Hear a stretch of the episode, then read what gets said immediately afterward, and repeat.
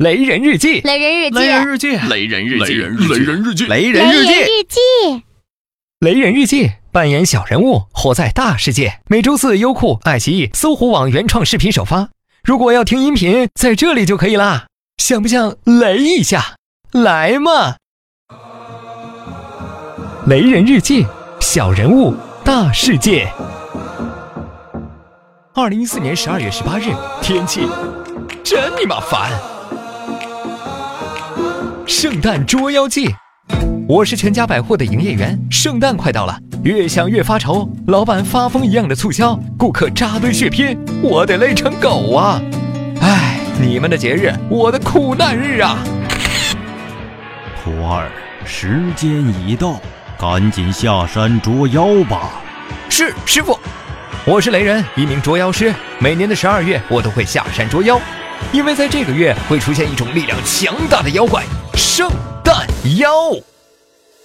一百四十六年前，圣诞妖袭击了邻国日本，导致日本彻底抛弃农历春节和农历纪年。接着又袭击了韩国，使得当天成为韩国的国定假日。现在他终于来到了中国，并开始他的吞没计划。我必须阻止圣诞妖！圣诞妖，我一定要打败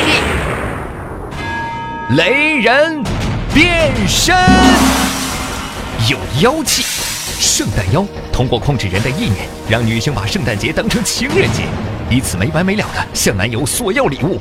妖孽，看我的厉害！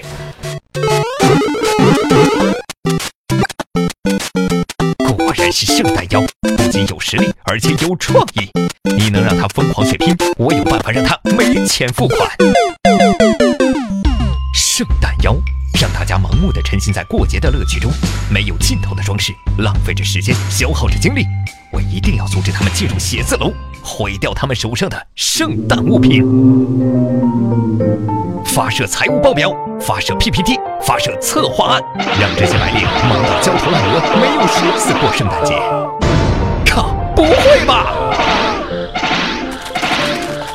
糟了！啊啊啊啊啊啊！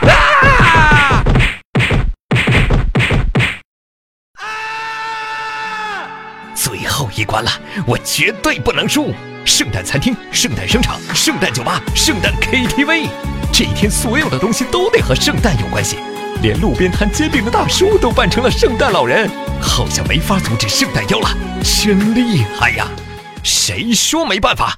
看来只有使出我的绝杀大招——圣诞节问答。一号选手，请听题：圣诞节的最大的意义是什么？送圣诞礼物。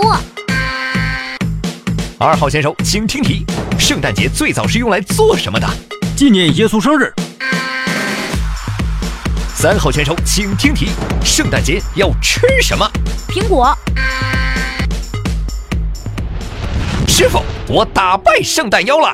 徒儿，你并没有，你战胜了圣诞妖，但战胜不了那些疯狂的商家和爱凑热闹的人们。走吧，跟我回山里继续修炼，明年再来。雷互动，想知道外国人如何嘲讽中国式圣诞吗？关注雷人微信，给你听漠北语音。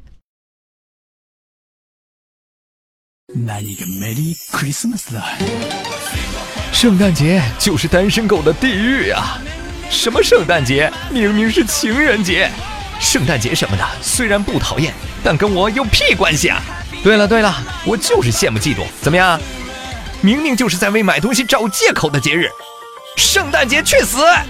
只要撑到隔天，街道就会恢复正常，所以根本不必在乎。啦啦啦啦啦啦啦啦啦啦啦！新年快到啦！